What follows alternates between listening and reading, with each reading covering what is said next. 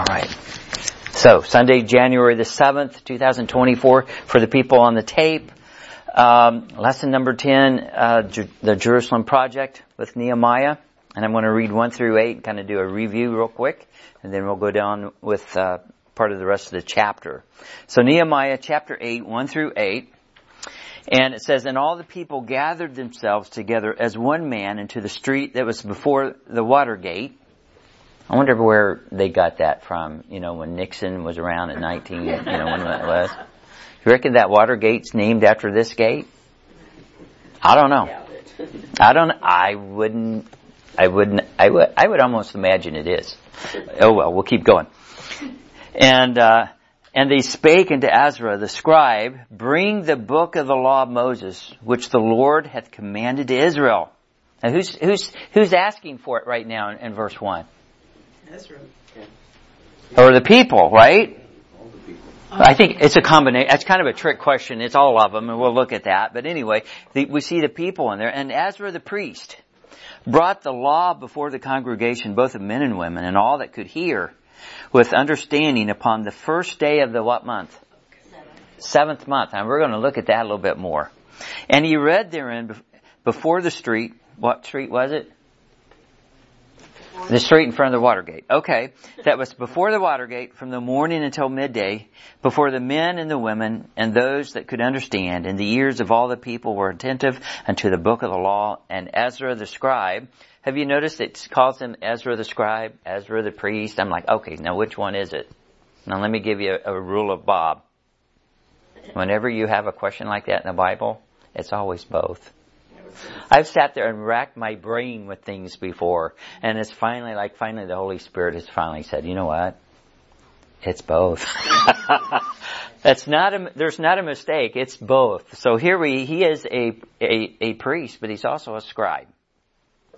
And Ezra the scribe, verse 4, stood upon a pulpit of wood, which they had made for the purpose, and beside him stood, uh, Mattithiah, and Shema, and Anai, and Urijah, and Hilkiah, and Maaseiah, and the, on the right hand, and on his left hand, Pedaiah, and Mishael, and Malchiah, and Hashum, and Hashbadana, and Zechariah, and Meshullam, and Ezra opened the book in the sight of the people, for he was above all the people, because of the pulpit. And when he opened it, all the people stood up. And Ezra blessed the Lord, the great God, and all the people answered, Amen, Amen, with lifting up their hands. And they bowed their heads and worshiped the Lord and their faces to the ground.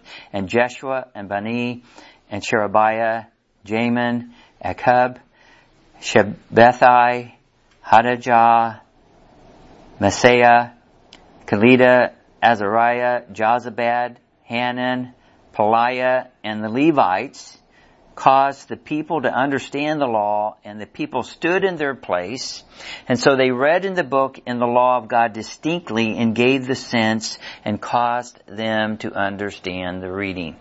Okay, so let's stop right there. So, uh, again, nothing new much from what I had a couple weeks ago. Worship here is initiated. It was initiated by these three groups. By God's Word, by God's men, and by God's people. It took a combination of all of them. And here in Ezra, it's, it's kind of reversed, but we know it's always God first. It's always God uh, moving. And in fact, in, in, I think Carrie and I were talking about on the way down here. You know, God moves and somebody counter moves. Who, who counter moves? Satan does. And then what does God do? He moves again. And then we see another counter move. And so God is always the first one to move. You know, at the very beginning, Genesis, and the Spirit moved upon the face of the waters. God is always moving. And so, so we have those three bullet points. Worship is initiated by God's people, by God's men, the priests and the Levites, and by God's Word. Okay? And that will always be. That will always be the case. Number two, preaching was instilled. And verse 8 is the key verse. It says, So they read in the book and the law of God distinctly and gave the sense and caused them to understand the reading. Okay? So the, the book was read distinctly the sense was given, and the people were caused to understand the words. Okay? Now let me tell you, that is the best definition of preaching because it's right out of God's Word. That's it. If you want to, if you write in your Bible, you can put, that's a definition of preaching right there. Okay, that is preaching. Preaching is a message of God to a particular group of people using a, you have a blank there, a man, to get God's message across. Now, for all you women that are upset with me because I didn't put women in there, I'm just telling you what the book says. Okay? Uh, not that women can't teach, they can. But basically, when it comes to preaching, especially in the church, it's it's obligated and commanded for the men to do that. So preaching is a message of God to a particular group of people using a man to get whose message across? God's message. How many of you have sat under preachers or have seen preachers and they get up and they read a verse or they read a couple verses and the next thing they're talking about everything under the sun? Hopefully that's not me. But but I, I've been to, and they're like, they're talking about what happened on the news, what's going on in Washington, uh, you know, some, some event went on, and I'm like, get back to the book. It's gotta be God's message, because if it's my message, it's not worth listening to. Okay? Kinda like my jokes. so, I mean, they're not, they're not worth it. So it has to be God's message. And so preaching is just not what you say, but what the people understand in that verse. And so that's something when you are speaking, and I've had to learn this and I'm not always really good about it, is you gotta make sure that the people can hear what you're saying. Last year I was doing, uh, uh, the lunch and learn for the Bible conference, and I'm up there speaking away and then Brian comes up and put, pulls the volume up. And I'm like, cause the people couldn't hear. And I, I didn't catch that, but he's in the audience too, so he had a little advantage of me. So he's like, okay, let's make sure they can hear. So uh, they, they brought the, the volume up.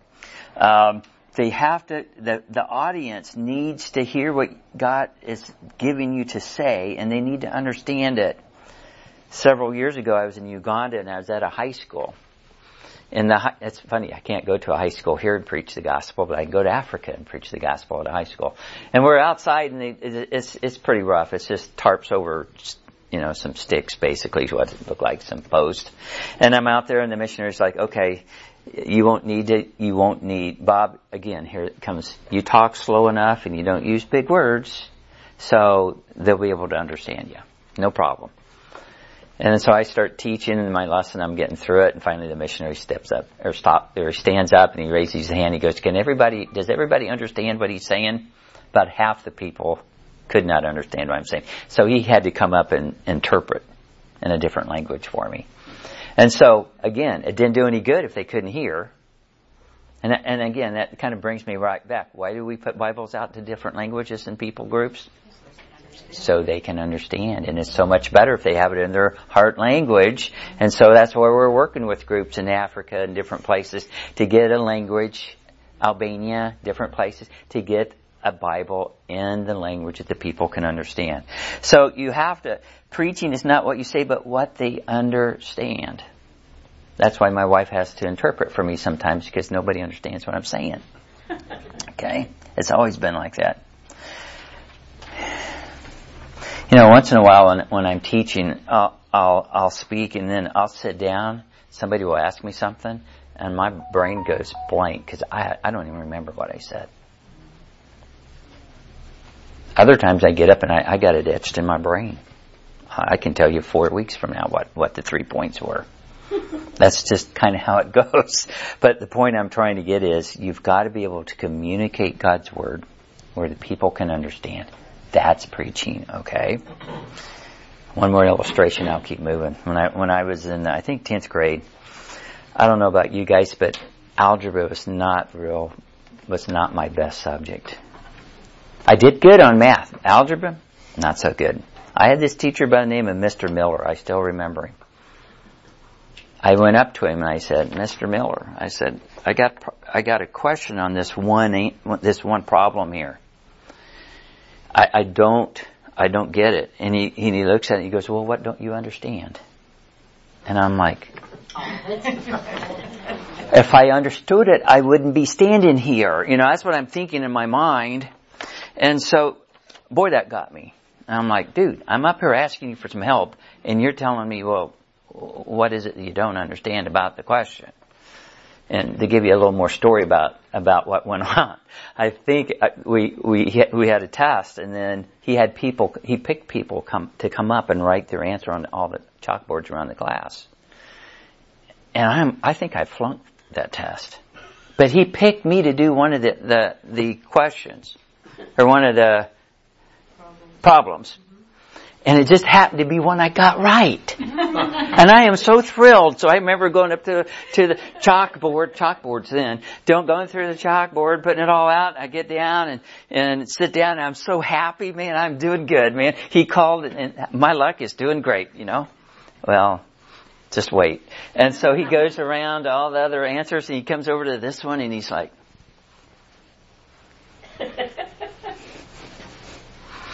he goes, whoever did this got the right answer, but they did it totally wrong. and I'm like, and then I started sinking down in my chair, you know, but I never forgot that. I'm like, what don't I understand? You've got to be, you've got to, you've got to get understanding across. Okay. And so again, that's kind of all where we were at. Now we're caught up to date. Nehemiah chapter 8. And uh, I want to read 9 through 12. Says, so, and Nehemiah, which is the Tirshatha, and Ezra the priest, the scribe, okay, now, now we got them both together, okay, and the Levites that taught the people said unto the people, this day is holy unto the Lord your God, mourn not nor weep, for all the people wept when they heard the words of the law.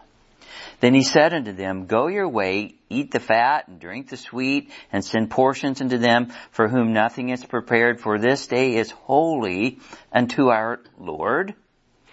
Neither be ye sorry, for the joy of the Lord is your strength. We heard that uh, yesterday at the funeral, didn't we?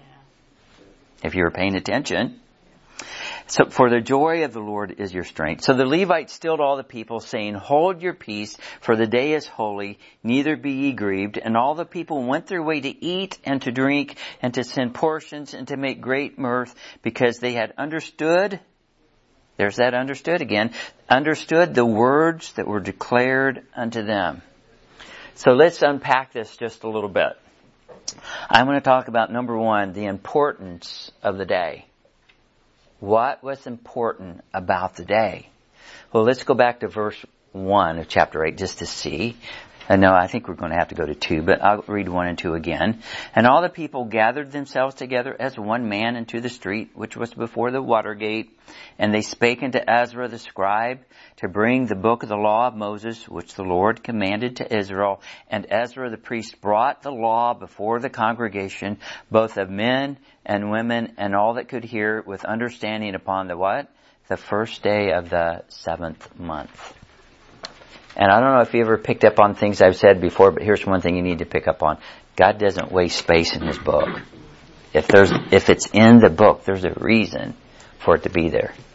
It may, we may have questions that may take our whole life to, to figure that out. I, I remember having questions. I always have questions. I'm sitting there and I'm listening to Brian. A year after this. And it's like, God showed me the answer to the question that I've been looking for for a year through Brian's preaching. Is that amazing? Now give, let me give you one more thing. He wasn't even preaching on anything close to what I was looking for. I mean, he's on a totally different subject and all of a sudden, I'm like, it just dawned. I'm like, oh, I got, I got the answer to my question, but it didn't have anything to do with what Brian said, but somehow I got it. Don't ask me how that happened, but I'm just weird, I guess.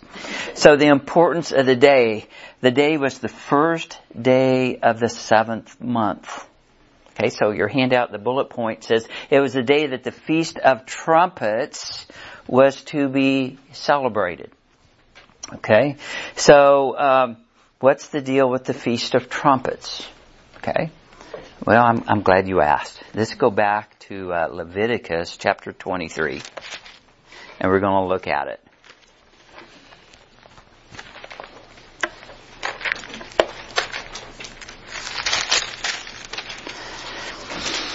So you'll see here in Leviticus about 23, you'll see the seven feast, but I want you to jump down to uh, 23, 23. And the Lord spake unto Moses saying, Speak unto the children of Israel saying, in the seventh month on the what day? First day of the month shall you have a Sabbath, a memorial, a blowing of trumpets, and holy convocation, and you shall do no servile work therein, but ye shall offer an offering made by fire unto the Lord. And then it goes on talking about the rest of the feast there. But so the importance of the day, well the day was the first day of the seventh month. And it was the day that the Feast of Trumpets was to be celebrated. That day was, was to be a Sabbath in our in the context here or in the text here in Leviticus. A Sabbath is a day of ceasing from ceasing from working. Okay? It wasn't always on their Saturdays. Some of their Sabbaths were during the week. Like this one would not always hit on it on a Saturday, which is their normal Sabbath. This was a different Sabbath. So this beginning uh, on the first day of the month of the seventh month was a Sabbath, and it was a day uh, of a memorial of blowing of trumpets. So you're like, okay, so why trumpets, Bob? Again, I'm glad you asked. Turn over to Numbers, chapter 10. I think it's in your handout there. So here we go through our little rabbit trail going through things that we're doing, right? Uh, Numbers Numbers 10, 1 through 10. I'm just going to read that and follow along with me. And now they're, they're in the wilderness, going through with Moses, the people are. And the Lord spake unto Moses, saying, Make thee two trumpets of silver. Of a whole piece shalt thou make them, that thou mayest use them for the calling of the assembly, and for the journeying of the camps.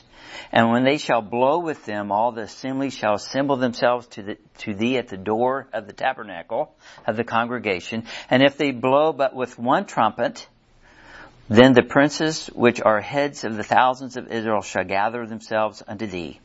And when ye blow an alarm, then the camps that lie on the east part shall go forward, and when ye blow an alarm the second time, then the camps that lie on the south side shall take their journey, and they shall blow an alarm for their journeys. But when the congregation is to be gathered together, you shall blow, but you shall not sound an alarm. So there must be different ways of blowing this horn. Different sounds that you would make with it. Verse 8, And the sons of Aaron the priest shall blow with the trumpets, and they shall be to you for an ordinance forever throughout your generations.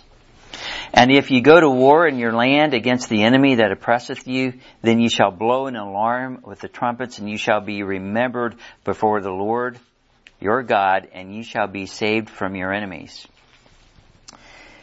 Uh, let's see. And then verse 10. Also in the day of your gladness and in your solemn days and in the beginnings of your months, you shall blow with the trumpets over your burnt offerings and over the sacrifices of your peace offerings that they may be to you for a memorial before your God. I am the Lord your God. So back in the wilderness when Moses is leading the group through to get to the promised land, in the middle of that, there is the, God tells, uh, Moses to have two trumpets made for the priest to call the assembly together. Okay? And so on this day that we read in Leviticus, that day was to be summoned by the blowing of these trumpets. Okay? That's why it's called the Feast of Trumpets. I even figured that one out. I didn't have to get any other, any other study. I pretty well got that the first time. Just joking. But anyway. So the day was a memorial blowing of trumpets. And this day was to be a holy convocation. So again, there's one of those words that I don't use all the time. So what do I have to do? Go back and study that out. So this day was to be a holy convocation, which means a, a holy calling together. It's an, calling the, the, the nation of Israel together. And the day was to be a day of joy. Joy goes in your blank there. But yet we just read back in Nehemiah that when they were doing this, the people were, were weeping. And, and uh, uh, uh, Ezra is telling them, no, no guys, this is supposed to be a day of joy. So that's the, that's the importance of the day. Okay? Let's turn over to page two. So you might ask me, okay, Bob, what's what you you know you made a big deal about the day. So what's really what's what's the importance of the feast? So we're going to look at that. Okay. Uh, so um, we again, all the feasts are recorded in Leviticus chapter twenty-three, and then we have four feasts in the spring, three feasts in the fall with a break in between. But before. Um, uh, let's go back to Romans chapter 15, 4. Why do we want to study what these feasts? Why is that important to us? So let's go to Romans 15, 4.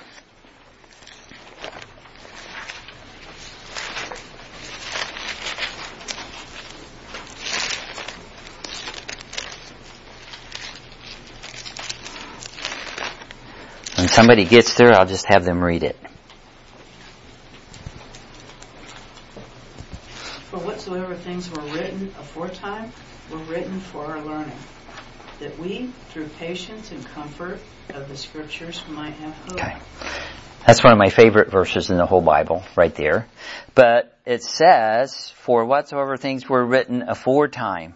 So this is New Testament writing. Paul's writing to the Romans, and he says, whatsoever things were written aforetime were for our learning. What things is he talking about? The Old Testament. The Old Testament. So the Old Testament is for a new believer to learn. Because you know, a lot of I, I will, I'll tell you about myself. I can't pick on everybody else, but I'll pick on me. There was a time in my life, and I'm like, you know what? I really don't want to study the Old Testament because the New Testament's where it is. I'm part of the church. The Old Testament's old. I don't want to read the New, and I'm like, it took me a while to figure this out. That you got to have the Old to figure out the new, and you got to have the new to figure out the old. It's a package deal. And so he says, you need to study the Old Testament. So why do we need to know the feast? They're in the Old Testament. How do they relate to us?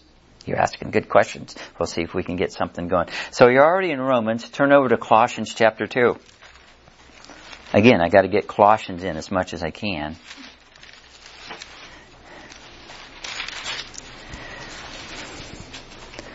Colossians chapter 2, 16 and 17 says,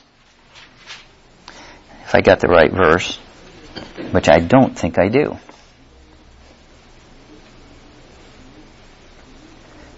Hang on just a minute. Huh.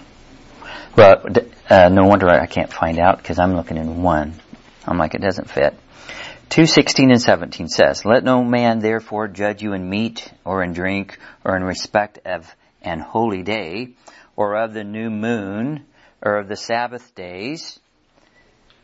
And those are all things we really don't pay attention to. I don't pay attention to, to basically they're talking about holiday, holy days in the Old Testament or even then or of the new moons. Anybody go by the new moon to do anything? You know, my grandfather had a farmer's almanac. Of course, he's a farmer. And then he, he would go by the moon. Well, we can't plant this because the moon phase isn't right.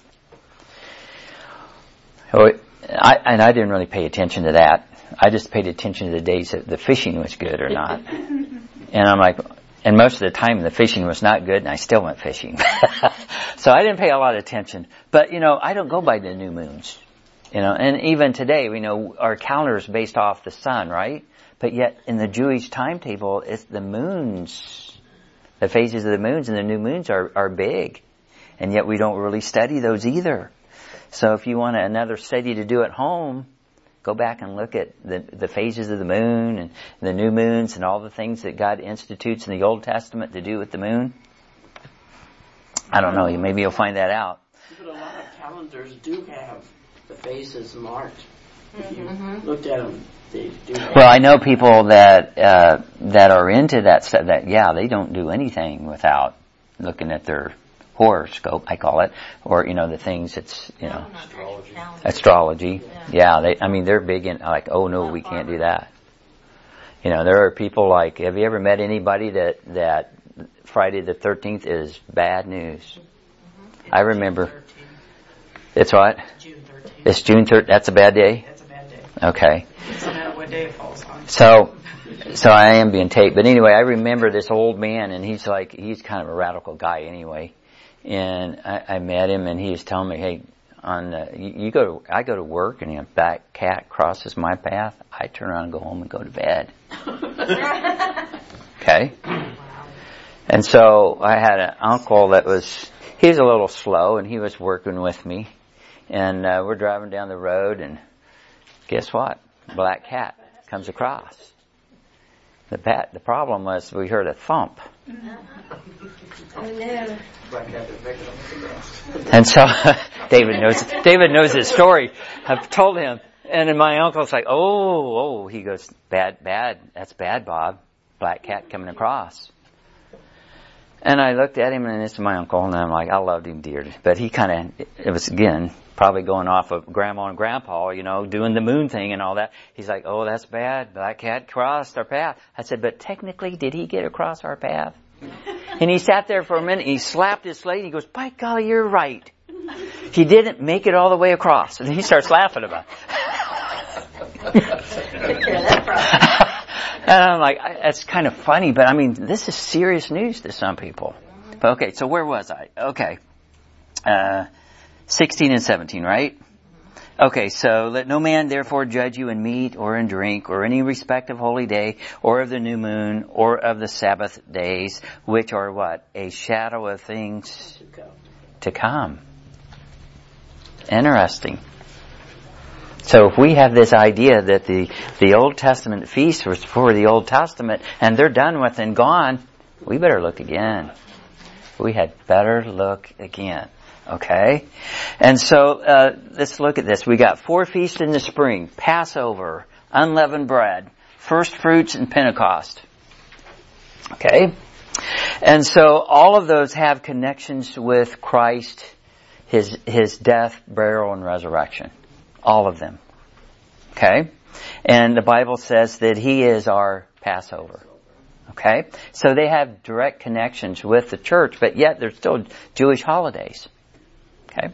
And then we have a four month interval between the harvest is gathered, and then we have some fall festivals, which are on your list. Number one, the Feast of Trumpets, which we're at in Nehemiah. Okay? Which should have been happening that day. And so then we have the Day of Atonement, which is on the 10th of the month. So just in nine more days after the Feast of Trumpets is this Day of Atonement. And then just a few days after that is the Feast of Tabernacles. Okay? So, the Feast of Trumpets is a calling or a recalling of the people back into the land of Israel. The Feast of Trumpets was originally done when Joshua brought the people into the promised land. That feast was initiated. God gave it to them in the wilderness, but when they got in, He gave them a lot of things that when you get into the land, you need to start doing this as a memorial. Now we just went through the Lord's Supper last week and that's a memorial, right? And so they were doing this as a memorial, okay? So it was done under Joshua, and then it's under Ezra and Nehemiah right here in chapter 8 of Nehemiah.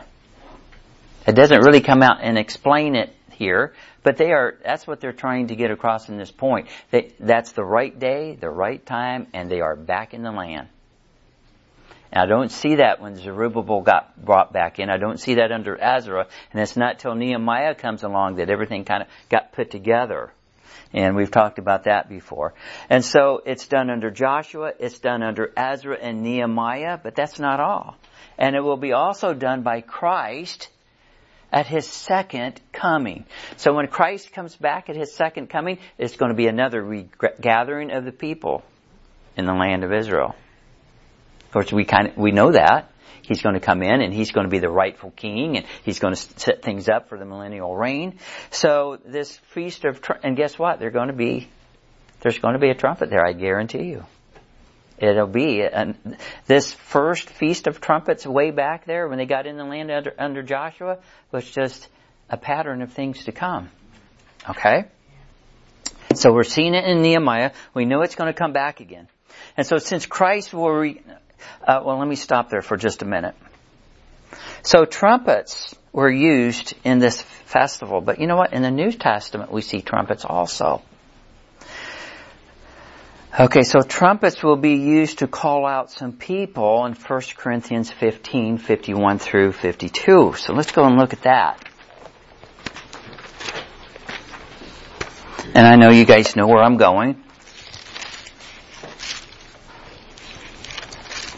1 Corinthians 51, I'm sorry, 15, 51 through 52 says. Alright, everybody there? Behold, I show you a mystery. We shall not all sleep, but we shall all be changed in a moment, in the twinkling of an eye, at the last trump. For the trumpet shall sound, and the dead shall be raised incorruptible, and we shall be changed. For this corruption must put on incorruption, and this mortal must put on immortality. And so we could go on and read the rest of that, but yet in our rapture, there's going to be a trumpet. Okay? And so turn over to 1 Thessalonians chapter 4.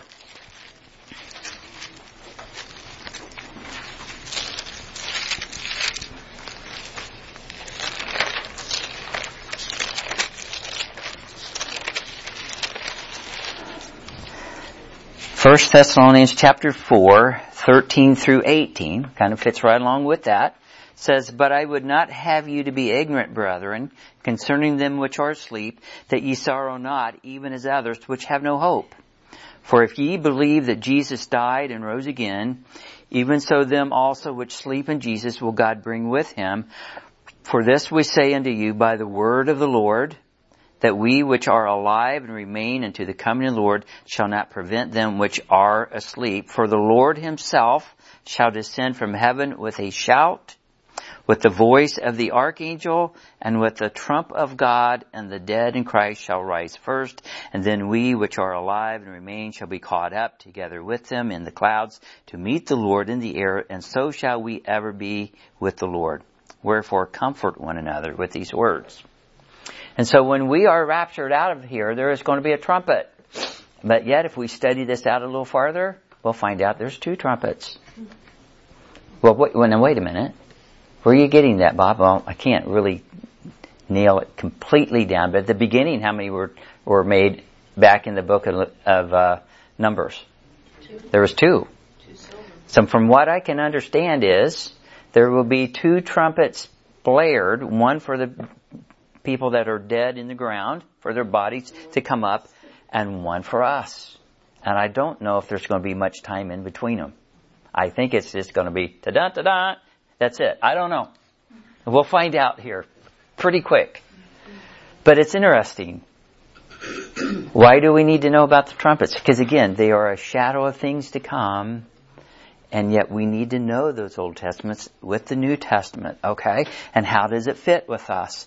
Okay, so back to our handout.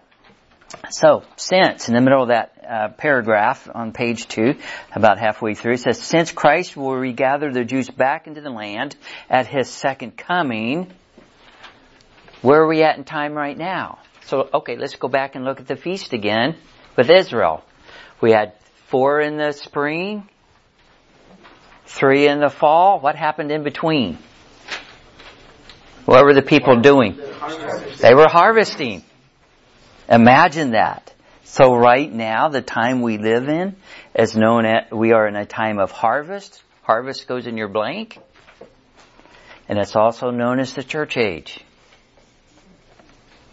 So do you see how the, the Old Testament uh, Feast of Trumpets is, is a foreshadow of things coming and it's really a picture of us and what's going to happen to us at, at the rapture. So again, if you, you were like me and you had this attitude, well, I don't need to know the Old Testament feast. But everything in our Bible fits together like a glove.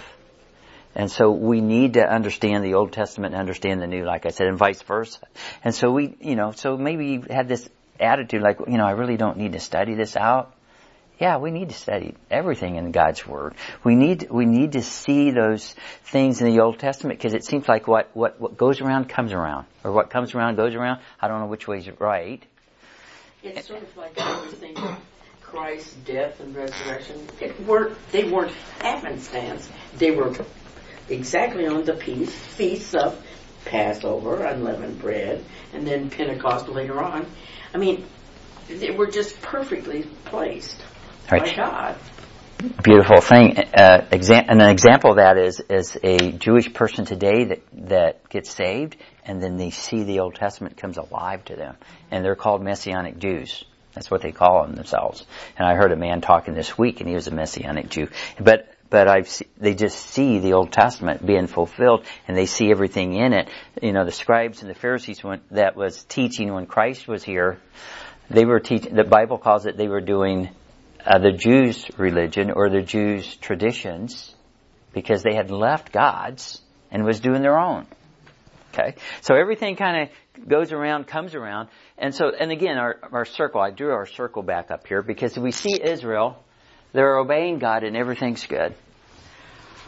They get God's blessings.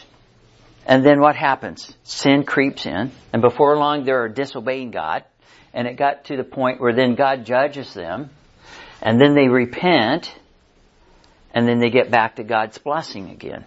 And, and they start obeying God, and then they get God's blessing. The problem is that fits us too. that fits my life. I can, you can put me in there. You can just put Bob up there instead of Israel. When I'm obeying God, then I get God's blessings. But when I go away from His Word, I disobey it, God judges me. Even now. I mean, I'm not going to be judged for my sins, but if I start doing things wrong now, I'm going to get judged right now as a, as, as a son. Not as a sinner, but as a son. And so we see these patterns over and over. We need to learn from Israel. You know, sometimes we don't learn from from other people's mistakes. I really like to learn. I'd like to learn from other people's mistakes because I don't have to go through it. Yes, but sometimes I'm so hard headed. Like God's like, you say you want to know, but you're not going to know till you go through it. And so, you know, you, you stick your foot kind of in the fire and go through it. We can say the same thing with us. The things that Israel had is the same things that, that, that somewhat applies to Israel, applies to us. The only thing difference is they get a physical kingdom, we get a spiritual kingdom. Outside of that, they, they, they mesh. They mesh together. Okay? So, uh, what's the thing about, I, I just found this was fascinating in the four month interval while in the Old Testament while they're while they're harvesting and doing their crops and the wheat's already gone, the the barley's already at the first, but the rest of their crops, their their grapes, everything else is harvested in the fall. You got about a three to four month time span before the rest of the before the rest of the the feast in the fall. And yet right now, time span is we know Christ is coming soon and everything fits. We are the harvest right now. The harvest is great. You know, Jesus said in, in, in the New Testament in Matthew, look out, the, the fields are white, ready for harvest right now. That's us. That's where we're at. The, the harvest is taking place between these feasts, and when Christ comes back, what, what feast is he going to do first? Feast of Trumpets, because he's going to be gathering them all back in. Okay? So, I've said all that, and so even today, in the fall, this church gets a little nervous. Because the nervous part is we're thinking the rap, the trumpet's going to sound, and we think it's going to hit on one of these. We think it's probably going to hit on the Feast of Trumpets. And so there's there's a little. So when you hear people talk about, you know, the church probably will go out on the Feast of Trumpets because God's going to call us out. Now I can't be real dogmatic about that. And there is another camp that says, well, wait a minute, the, the fall, the fall festivals are all for the Jews, and the spring festivals, even though for the Jews, the church was started on Pentecost, everything takes place, uh, for the Gentile church in the spring, but yet, so you got two camps. Well, Christ is going to come back in the spring like at Pentecost, or not come back, I'm sorry, the rapture. The rapture will either take place at Pentecost or it's going to take place at the, uh, uh, Feast of Trumpets in the fall. And I've, I've heard people say both things. I've said both things. I kind of teeter back and forth. But here's what's interesting is at uh, the Feast of Trumpets is immediately, immediately after the harvest. I mean, the harvest just barely gets done. And boom, the Feast of Trumpets is there. So let's get going on the harvest. Let's yes. So I'm sitting here thinking, okay, so um, uh, for us today, um, what do I want to say here? For us today, it's like, is there going to be a time span between the rapture and the tribulation? Let me ask you this: If we are the harvest, and the and the Feast of Trumpets happens after the harvest, why wouldn't we be out of here before the Feast of Trumpets happens, instead of being a precursor? We ride out on the last trump. Well, to my point here, I said in in the Old Testament when they were when they had the harvest done, they didn't wait there was no time span between that harvest ending and the Feast of Trumpets. So my point I'm getting at is we don't know the time span between the rapture and the tribulation happening. But when I go back and I look at all this and it, and, and back with the Feast of Trumpets, it's immediately after. There's no for, there's no time span between the harvest being harvested so, but I don't see it. There's, I mean, once the harvest is done, they're in, they're celebrating the Lord that the harvest is done. There's no time span. Doesn't the rapture set off the tribulation? Well, again, there's, there's, there's different thinkings about different things, but what, what I'm seeing from the old is when the harvest is done, immediately, it's, they're doing the Feast of Trumpets. No time span. So in, in my life, I used to think, well, maybe, maybe the church goes out at Pentecost in the spring, because that's connected with the church. There's a four month interval before the Feast of Trumpets, and that's all for the Jews. But I said we're all mixed together. I don't know. I mean, I'm just throwing this out. I mean, Pastor Ryan could probably come in here and explain this 100% better than I can. All I'm doing is reading my Bible and seeing what I'm seeing. He's getting ready to start the Book of Revelation on on Wednesday night, so come and do that. That'd be a good question for him. Is there a time span between the rapture and the tribulation starting? According to the Old Testament and according to what I'm seeing here, there's no time span. And I'm kind of switching back to the fall again because we are called out with a trumpet. And there's no reason why the church can't be called out at a trumpet at the same time the tribulation starts. Because again, there won't be a trumpet for the Jews until Christ comes back.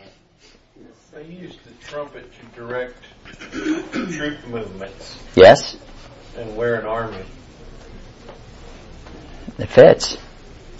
Because in the, in the book of Numbers we were looking at, the reason why they had two silver trumps made, one was for moving the people, and the other one was for calling for an assembly or calling for a festival. That was what we see, but yet they're connected with trumps. I'm just trying to put the connections together. And if you guys can see something else, I'm all yours. Okay? So now, could could Christ come? Could the rapture happen tomorrow? Yeah. Yeah. right now. It could, but you know what? I'll probably be more geared to September the, fir- the first. I would, because I just see how the Bible fulfills itself. and how it connects together. And so you, you can't figure that out unless you look at the feast. You can't get things going. So that's, you gotta connect them back and forth. So I'm out of time, so let me get to the last part. I just, I just find it so awesome that there's a harvest in between the two feasts. The spring feast and the fall spring. Okay? Uh, number three, the impact of the preaching. So preaching God's word produces, oh, I gave you all your blanks so far, right? Okay. I added the harvest, I think, in as a blank uh, just this morning. Number three, the impact of the preaching or the importance of the preaching. I should, probably should have said importance because I had important. That would match my outline: the importance of the day, the importance of the feast, and I always try to have everything just laid out great, right? No. Uh, let's get real. Uh, the impact of the preaching. The impact of the preaching always produces two things to the hearer. Number one is sorrow, and I should say the obedient here. It will either produce sorrow or it's going to produce joy.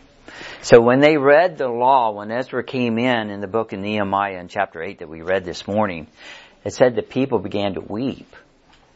Why were they weeping? They were having God's word read to them. That's what they wanted. It's what Ezra wanted. They just realized they wasn't doing what the law said. And it caused them to weep. And yet had to come in and then say, hey, no, no, this is supposed to be a day of joy. But you know what? When, when the Word of God is preached, it always produces those two things. Before you can get saved, you've got to, you've got to realize, you've got to have some sorrow because you finally realize that you're a sinner and you're going to be judged on that. And then that sorrow produces the repentance to accept Christ as your Savior. And then what's that do? It produces joy.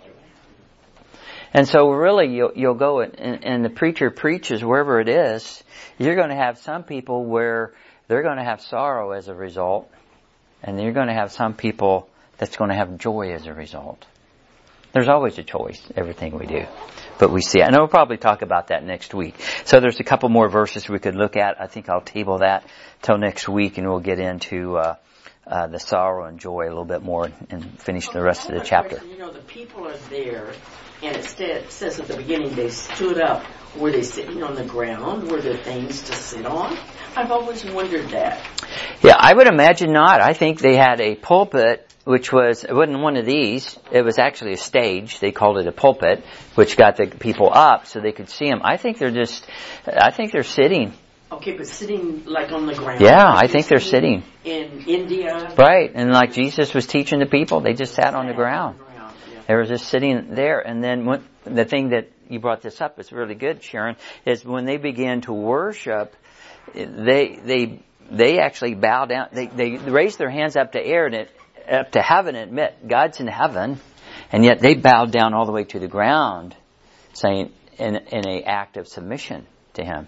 So worship is acknowledging who God, who God is, and then humbling yourself and then bowing down before Him. We see every aspect that we need to have in chapter eight of Nehemiah. That's that is the pattern for New Testament, Old Testament preaching. That's how it should go. So let's pray and we'll, we'll get in, into the other uh, sanctuary. Father in heaven, we thank you for your word, Lord. I just, uh, I just pray that uh, we can just see the truth in, in your, in your word. The Old Testament, in the book of Nehemiah, of, of how they, how they fit to the Jewish people, but also how do they fit to the church. What is it that you want to teach us out of this book, Lord? And I pray that we would just glean from it. I pray that it would encourage us. I pray that it would give us uh, joy as well as assurance that uh, that everything in your word will come about just like you have said. And Lord, we look forward to a trumpet shouting also. And Lord, uh, we we just say, "Come quickly, Lord," and may that trump sound even today. And we just ask your blessing on the rest of the day and, and the rest of this week, Lord. And in Christ's name we pray. Amen.